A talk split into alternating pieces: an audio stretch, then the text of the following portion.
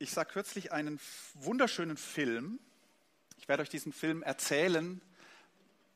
Es lohnt sich trotzdem, ihn dann noch zu schauen. Ich wusste auch schon über den Inhalt und habe ihn dann erst geschaut. Dieser Film trägt den Titel Mr. May und das Flüstern der Ewigkeit. Mr. May ist ein Beamter in London, Kommunalverwaltung oder sowas, und er ist da zuständig für Verstorbene. Aber dass er mit der gleichen Akribie versucht, etwas über das Leben dieser Verstorbenen herauszufinden. Er recherchiert aufwendig. Er sucht nach Angehörigen. Er hofft, den ein oder anderen der Leute, die er findet, noch dazu zu bewegen, doch wenigstens an der Trauerfeier teilzunehmen. Er schreibt oft selbst die Trauerrede für diese Person, die er gar nicht kannte. Er sitzt oft allein im Trauergottesdienst und steht allein am Grab, ähm, während der Pfarrer oder der Rabbiner oder der Imam dann irgendwie nach seinen Worten diese kleine Zeremonie abhält. Meist ist Mr. May selbst der Einzige, der einen anderen Menschen verabschiedet aus diesem Leben, weil diese Menschen niemand mehr kennt.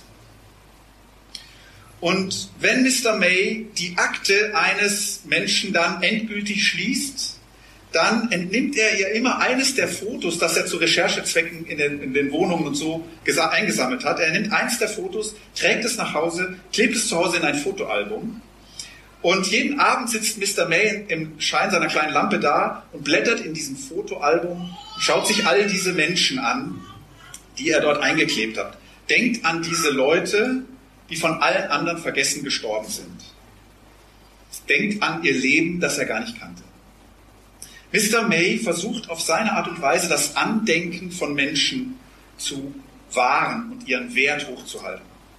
In den Jahrzehnten seines Berufs haben sich hunderte Fotos in diesem Album angesammelt. Meistens sind das Menschen, deren Leben zumindest am Schluss kein leichtes mehr war, sonst wären sie nicht so einsam gestorben. Obdachlose, Junkies, Gescheiterte oder einfach vereinsamte, Vergessene.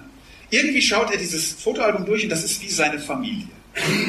Mr. May ist ein Mensch, der um den Wert des Lebens und um die Unausweichlichkeit des Todes weiß.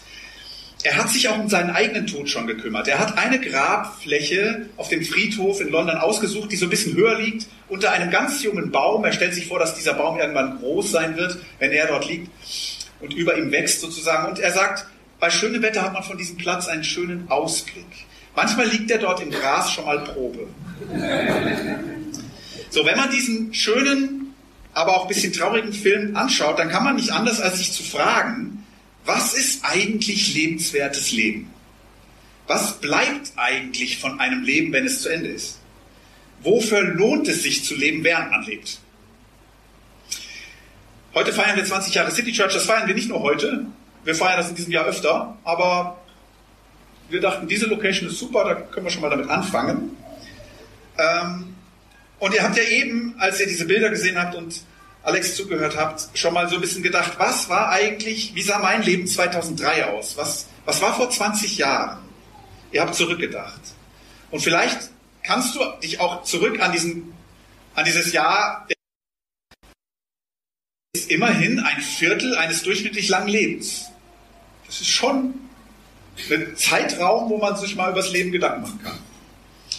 Wenn man 20 Jahre überblickt, kann man sich schon fragen, was habe ich von Wert irgendwie getan oder was bleibt, was von diesen 20 Jahren, was von Wert ist.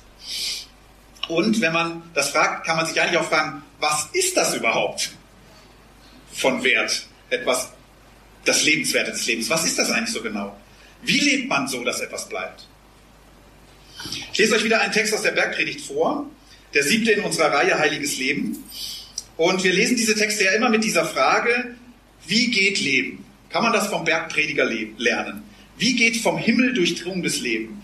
Wie geht Leben, in dem sich irgendwie das Göttliche ereignet? So. Und in Matthäus 6, 19 bis 23 sagt Jesus von Nazareth so. Häuft euch nicht Schätze auf der Erde an, wo Motte und Heuschrecke sie vernichten und wo Diebe einbrechen und stehlen. Häuft euch aber Schätze im Himmel an, wo weder Motte noch Heuschrecke sie vernichten und wo Diebe nicht einbrechen und stehlen. Denn wo dein Schatz ist, dort wird dein Herz sein. Und jetzt geht es noch ein bisschen weiter, aber irgendwie ein bisschen anders. Die Lampe des Körpers ist das Auge. Wenn also dein Auge klar ist, wird dein ganzer Körper hell. Aber wenn dein Auge böse ist, wird dein ganzer Leib dunkel. Wenn also das Licht in dir dunkel ist, was für eine Dunkelheit. Der zweite Abschnitt ist so ein bisschen, hä? So, ähm, der erste scheint einfacher, deswegen schauen wir erstmal den ersten an. Er sagt ja sowas ungefähr in die Richtung. Ne? Wenn du dein Leben sinnvoll nutzen willst, wenn du ein wertvolles, ein reiches, ein lohnendes, ein heiliges Leben leben willst, dann häufe nicht Schätze auf der Erde an, was immer das ist. Einfach weil sie vergänglich sind, ne? Motte und Heuschrecke so, die, die gehen kaputt. Sondern häufe Schätze im Himmel an. Was auch immer das ist. Das erste ist ja noch recht leicht zu verstehen. Er denkt wahrscheinlich doch an materielle Dinge. So, stehlen, ne? Motte zerfrisst es oder was. Vielleicht auch noch sowas wie Erfolg, Macht, Ansehen, vielleicht auch sowas wie schöne Erlebnisse irgendwie. Das Diesseitige des Lebens. Ehrlich gesagt, schon Sachen, finde ich, die ich erstmal, wenn ich an Lebensglück denke, schon auch mit Lebensglück verbinde. Vielleicht ist mir nicht alles davon gleich wichtig, aber ich denke erstmal an äußere Dinge, wenn ich an lebenswertes Leben denke. Vielleicht hast du in den letzten 20 Jahren ein Haus abbezahlt, ein Häuschen. Oder vielleicht hast du eine Firma gegründet und aufgebaut. Vielleicht äh, hast du einen Abschluss gemacht und auf diesen Abschluss irgendwie aufgebaut oder bist gerade jetzt damit fertig. Ähm, vielleicht hast du dich fortgebildet in den letzten 20 Jahren. Du bist schlauer geworden, kompetenter. Auf die Festplatte dir geschafft, weiterentwickelt, Dinge gelernt. Vielleicht hast du Bilder gemalt, Kunst geschaffen, Lieder geschrieben. Vielleicht hast du einen Garten gestaltet. Vielleicht hast du Ämter übernommen und schon längst wieder abgegeben. So. Vielleicht hast du Städte bereist, sportliche Ziele geschafft, Abenteuer erlebt. Ich habe letzte Woche Snowboardfahren gelernt. Ganz einfach übrigens. Also, wenn Leute so tun, als ob das Wunders was wäre, das ist gar nicht so schwierig. Nur könnte, also. Häuft euch nicht Schätze auf der Erde an, wo Motte und Heuschrecke sie vernichten und wo Diebe einbrechen und stehlen. Also ich finde das alles, was ich da jetzt aufgezählt habe, schon schön. Ich hoffe, dass der Bergprediger nichts Grundsätzliches dagegen hat, dass das irgendwie verwerflich sei, das alles. Er deutet nur auf die bittere Wahrheit. Du wirst das alles nicht festhalten können. Du wirst es nicht festhalten können. Es wird dir zerrinnen, was auch immer du besitzt. Es wird eines Tages wird irgendjemand dein Häuschen abreißen und sagen, das muss jetzt weg, wir brauchen die anderen. Das ist schon bitter, ne? Wird irgendwann wohl passieren, schätze ich. Eines Tages wird vielleicht eine Demenz das auffressen, was du dir gerade alles so aneignest. Passiert jetzt auch nicht so selten. Eines Tages wird jemand deine Kunstwerke, wenn es nicht ganz große sind, die wirklich in 500 Jahren wahnsinnig viel wert sind, irgendwann wird einer deine Kunstwerke zum Sperrmüll schaffen und sagen, komm, das kann jetzt mal hart. Snowboarden wird eines Tages weit über dem sein, was mein schwacher Körper noch schafft, so einfach es sein mag. Also, du kannst es nicht festhalten. 20 Jahre, denk mal 20 Jahre zurück, wenn du damals schon erwachsen warst, sonst vielleicht nicht, aber wenn du damals schon erwachsen warst, 2003, dann weißt du heute schon am eigenen Beispiel, dass das stimmt, dass es abwärts geht mit so dem einen oder anderen. Nicht immer aufwärts. Häuft euch aber Schätze im Himmel an, sagt er, wo weder Motte noch Heuschrecke sie vernichten und wo Diebe nicht einbrechen und stehlen, denn wo dein Schatz ist, wird auch dein Herz sein. Irgendwie sagt er, es gibt aber was, das zerrinnt dir nicht. Das ist Jesu Rat. Lebe so, dass du dir im Jenseits ein Kapital ansparst, dann, denn das wird am Ende deines Lebens irgendwie noch da sein und bleiben. So, es entsteht hier eine große Frage, ich, finde ich. Was soll das sein? Was soll das sein? Schätze im Himmel. Also gibt es da ein Konto und da werden meine guten Taten eingezahlt und wenn ich dann im Himmel ankomme, dann kann ich je nach Kontostand ein gutes oder weniger gutes Leben führen, so aus dem, was ich da so angespart habe. Ich wage mal, ohne jede weitere Bibelrecherche, nein, das ist wahrscheinlich nicht gemeint. Sag ich jetzt einfach mal so. Dieser Gedanke wäre mir ein bisschen zu plump. Das kann Jesus nicht meinen.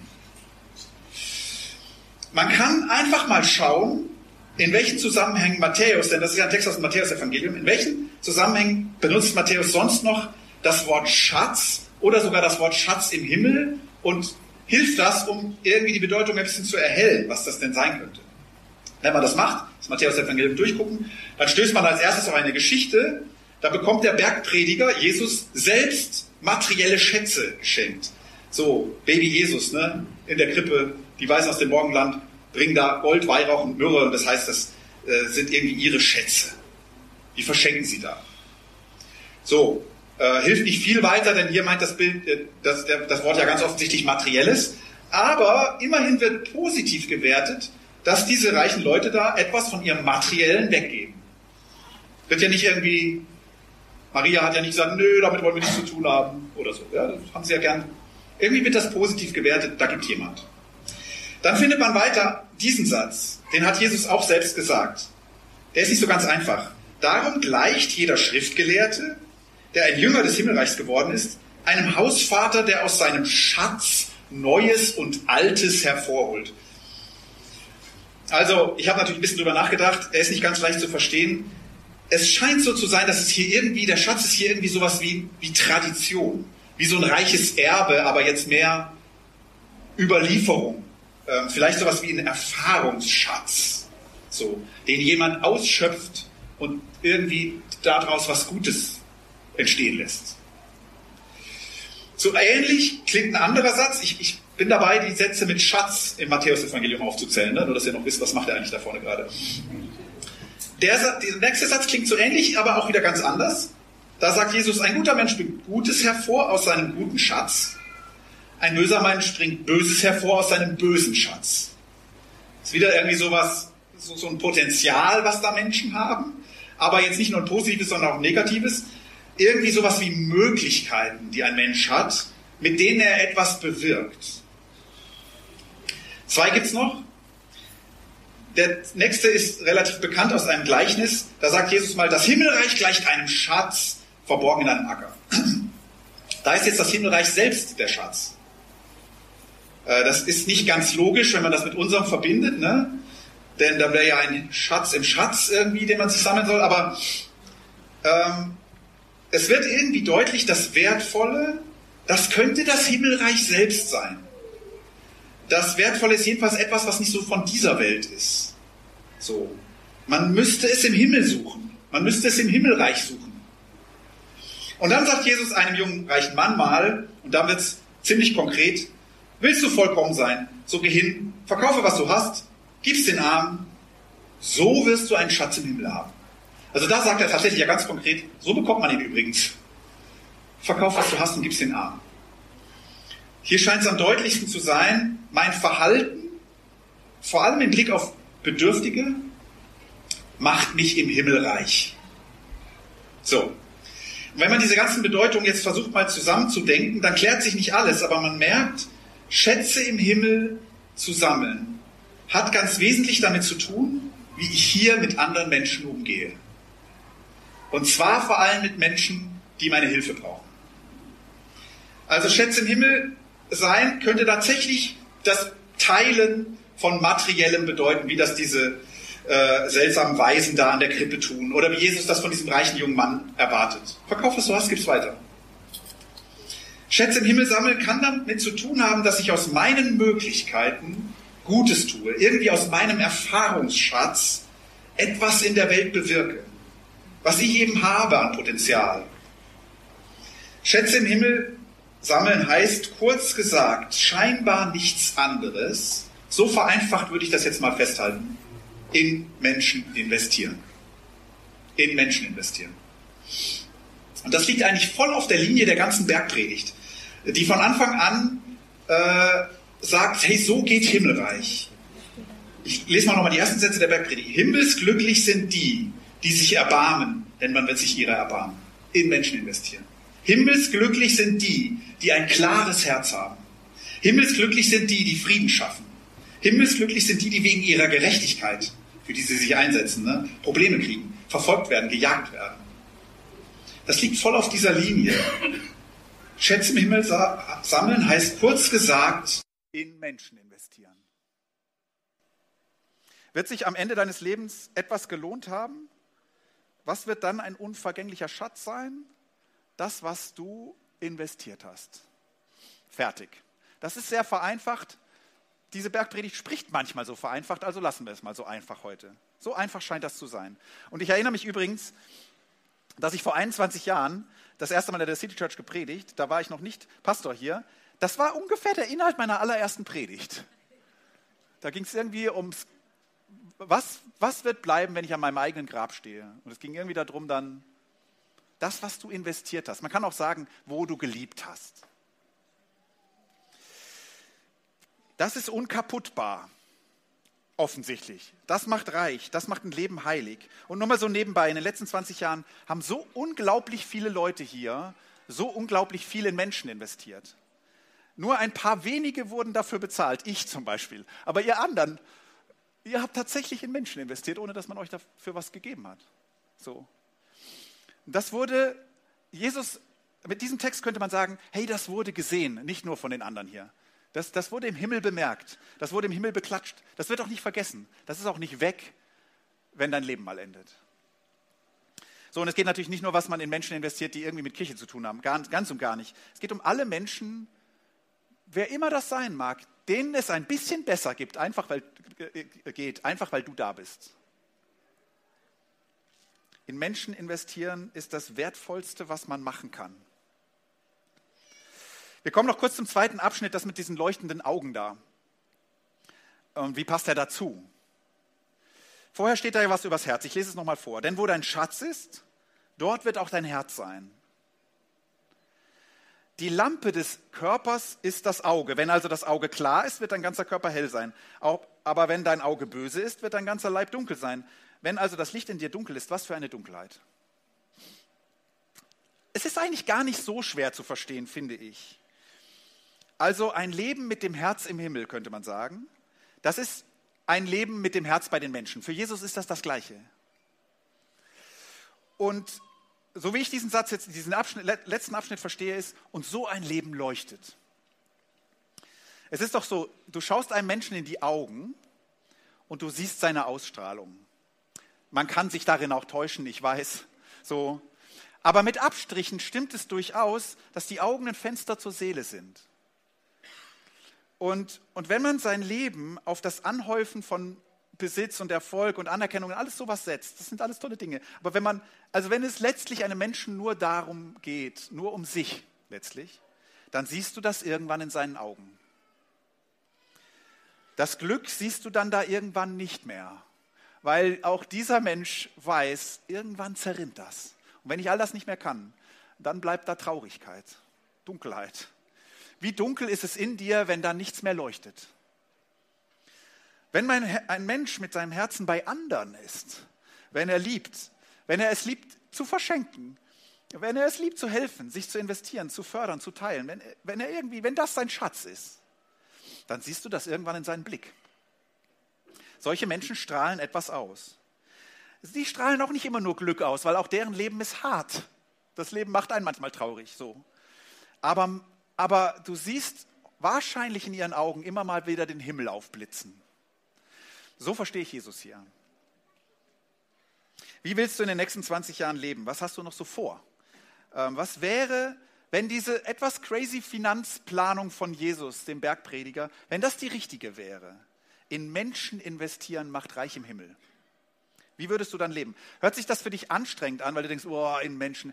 Übrigens, es gibt Leute, die sollten heute nicht so gut zuhören. Das sind nämlich die, die sich manchmal aufopfern für andere und nicht mehr an sich selbst denken. Das sind manchmal die, die nach solchen Predigen sagen, ich mache noch mehr. Ihr dürft gerne auch mal was für euch selber tun, ganz ehrlich. So, ähm, aber es ist natürlich, es ist, es ist toll, dass du ein Mensch bist, der gerne gibt. Vergesst dich nur selbst dabei nicht. Gut, steht gar nicht in meinem Konzept hier. Ich dachte nur gerade, manchmal kann man das auch falsch hören. Also hört sich das anstrengend an und nach Verzicht und jetzt soll ich in Menschen investieren und oder ja, vielleicht. Ich habe gedacht, dass, da, da ist auch was total Entlastendes drin. Wenn ich Jesus glauben kann, dass diese Finanzrechnung funktioniert.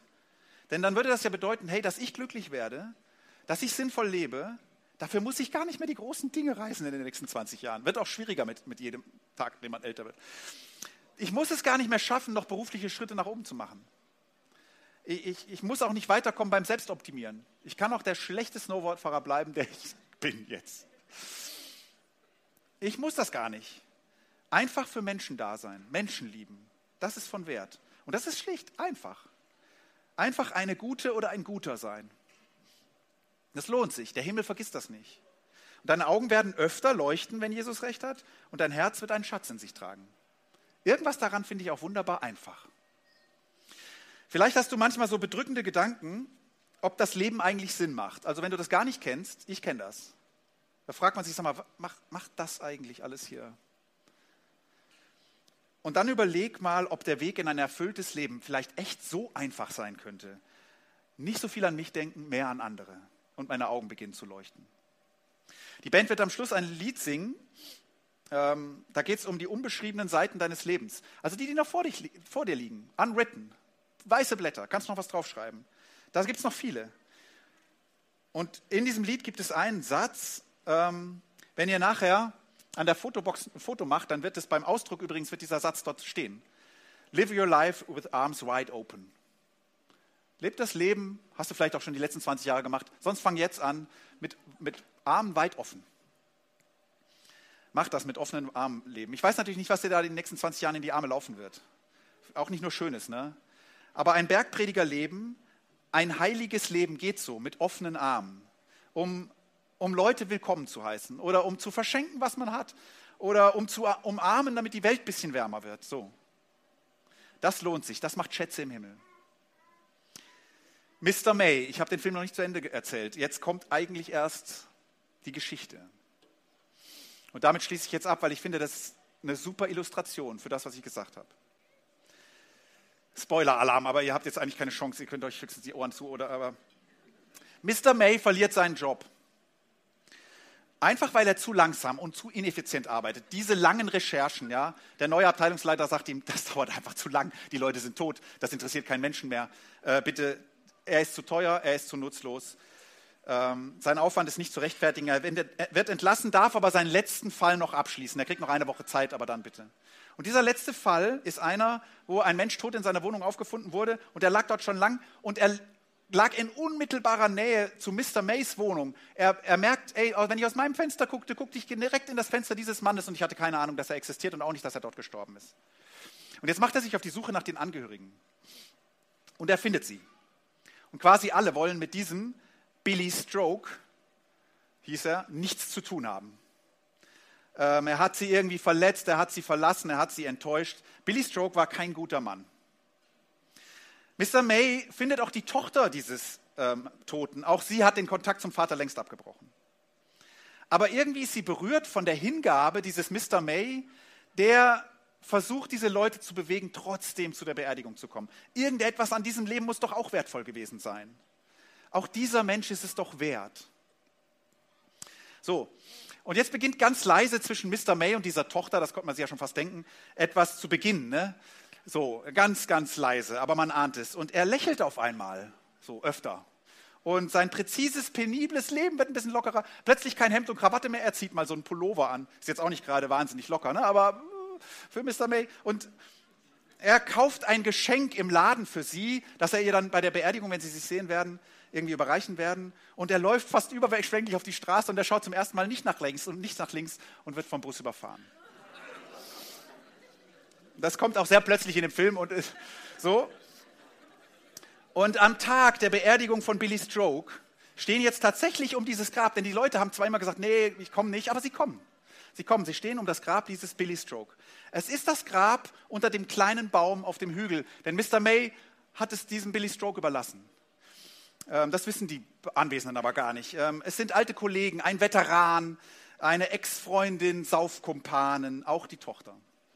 Sie wartet, dass Mr. May auch kommt. Sie schaut sich immer wieder um, aber er, er kommt nicht. Man sieht, dass im Hintergrund dieser Beerdigung ein Leichenwagen vorbeifährt. Mr. May wird, während dort diese Beerdigung ist, anonym ähm, an einem Seitengrab bestattet. Ähm, niemand ist dort, niemand weiß von ihm, niemand hat es mitbekommen. Nur die Totengräber klopfen da noch die Erde fest. Die Menschen, die dem üblen Billy Stroke die letzte Ehre erwiesen haben, weil Mr. Macy gesucht und gesammelt hat, ähm, die verlassen jetzt das Grab, die zerstreuen sich so, scherzen noch ein bisschen. Die Tochter schaut sich noch mal um, ob Mr. May nicht doch irgendwo, aber auch dann geht sie. Und jetzt schwenkt die Kamera zu diesem Grab von Mr. May. Die Totengräber klopfen noch gerade mal fest, gehen jetzt weg. Und da ist dieses anonyme leere, also nicht leere, dieses anonyme Grab ohne einen Menschen. Und man meint schon, das war jetzt das Ende dieses Films. Und dann kommt jemand. Und dann noch jemand. Und nach und nach tauchen Leute auf. Ich glaube, sie legen Blumen ab oder das weiß ich nicht mehr genau. Es werden jedenfalls immer mehr, 10, 20, Hunderte. Und man denkt, diese Menschen habe ich doch in dem Film schon mal irgendwo gesehen. Und mit der Zeit merkt man, das sind die Leute in dem Fotoalbum. Das sind all diese Verstorbenen. Und sie stehen jetzt da um das Grab, Hunderte, und sind da um Mr. May, der an sie dachte, als sie verstorben sind, jetzt äh, auch nicht alleine zu lassen auf diesem letzten Weg. Vielleicht sind sie da, um ihn im Himmel zu begrüßen, ich weiß es nicht, aber sie stehen da, diese Toten, um das Grab von Mr. May. Mr. May hat ganz offensichtlich Schätze im Himmel gesammelt. Amen. Ich spreche noch ein Gebet. Ich weiß, es ist hier eng, aber vielleicht ist es gar nicht so schlecht, trotzdem mal kurz aufzustehen. Das müsste ja eigentlich genauso wenig Platz verbrauchen, wie zu sitzen. Ne? Wir beten. Jesus Christus, dieser Gedanke, wie unser Leben ein lohnendes Leben sein kann. Ich bitte, dass der für uns nicht nur so eine nette Idee bleibt, sondern dass der Praxis sein kann in unserem Leben. Und ich danke dir für jeden Menschen, dem wir begegnet sind, der, der etwas in unser Leben gegeben hat. Segne diese Leute dafür. Wir, wir danken dir, dass wir Beschenkte sind. Und wir bitten, dass du uns aufmerksam sein lässt in den Situationen, wo wir selber schenken können. Dass du uns großzügig machst. Und dass sich das bewahrheitet dann, dass es uns nicht ärmer, sondern reicher macht. Hilf uns, diese Rechnung, wie du, wie du die Zukunft siehst und was sich lohnt und was lohnende Investition ist, in unserem Leben zu leben.